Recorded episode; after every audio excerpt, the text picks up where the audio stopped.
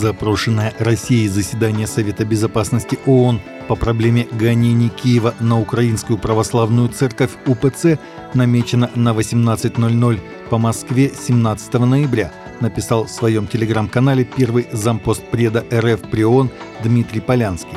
Несмотря на то, что СБ ООН значительную часть времени приходится уделять обострению кризиса на Ближнем Востоке, украинская тематика продолжает оставаться в поле нашего зрения. Мы запросили на 17 ноября открытое заседание Совбеза по гонениям киевского режима на УПЦ. Заседание назначено на 10.00 по Нью-Йорку, 18.00 по Москве. Активно готовимся к этой встрече, указал Полянский. По его словам, западники, в свою очередь, запросили на 21 ноября заседание по гуманитарной ситуации на Украине. Папа Римский Франциск направил послание участникам международной встречи, проходившей в Ватикане на тему «Глобальный индекс рабства 2023 года».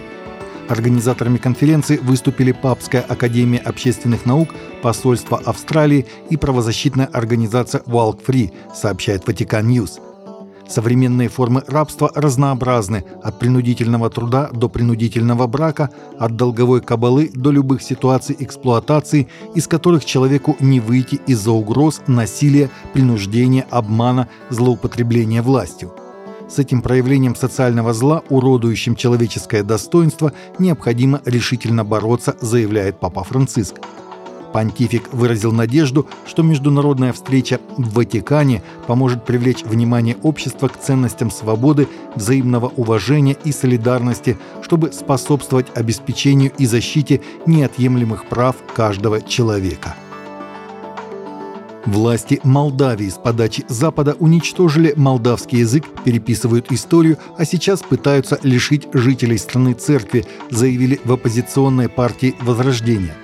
Известно только то, что Молдавию пытаются уничтожить как государство. Уже уничтожили наш язык, практически переписали нашу историю, а сейчас собираются отобрать и церковь. Под одобрительное молчание западных партнеров наша страна катится в бездну забвения, говорится в телеграм-канале партии. Оппозиция отмечает, что за последние два года не видела реакции метрополии Молдавии на бесчинство властей, пропаганду ЛГБТ-ценностей, насильственный разгон митингов. В Тбилиси тысячи верующих собрались на литургии в честь Дня памяти 100 тысяч мучеников. 13 ноября Грузинская православная церковь отмечает День поминовения грузинских мучеников, убитых харизмийцами в 1227 году в Тбилиси. Традиционно каждый год в этот день прихожане со всей Грузии собираются на молитву на мосту Метехи – 1226 году харизмийский шах Джалал эд-Дин завоевал Грузию и вошел в Тбилиси. По преданию, желая обратить грузинский народ в мусульманскую веру, он велел снять купол на Сионском соборе Успения Божьей Матери и поставить туда свой трон. Из храма вынесли иконы Христа и Богородицы и положили на Метехский мост. Всех жителей города согнали к мосту и, обещая свободу, велели пройти по нему, осквернив иконы – Оставить в живых обещали тех, кто откажется от христианства и осквернит святыни.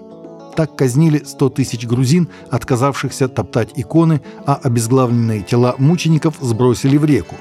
Грузинский народ почти 8 столетий чтит память 100 тысяч мучеников, отдавших жизни за веру.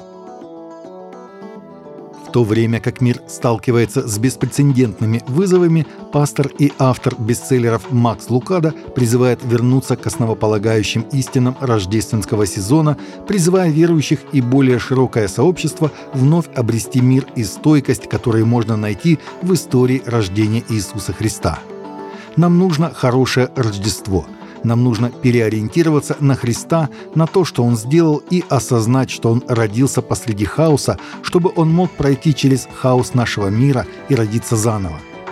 Пастор подчеркнул, что обстоятельства, связанные с рождением Иисуса Христа, отражают многие трудности, с которыми люди сталкиваются сегодня, от перемещения до финансовых проблем. Таковы наши новости на сегодня. Новости взяты из открытых источников. Всегда молитесь о полученной информации и молитесь о страждущих.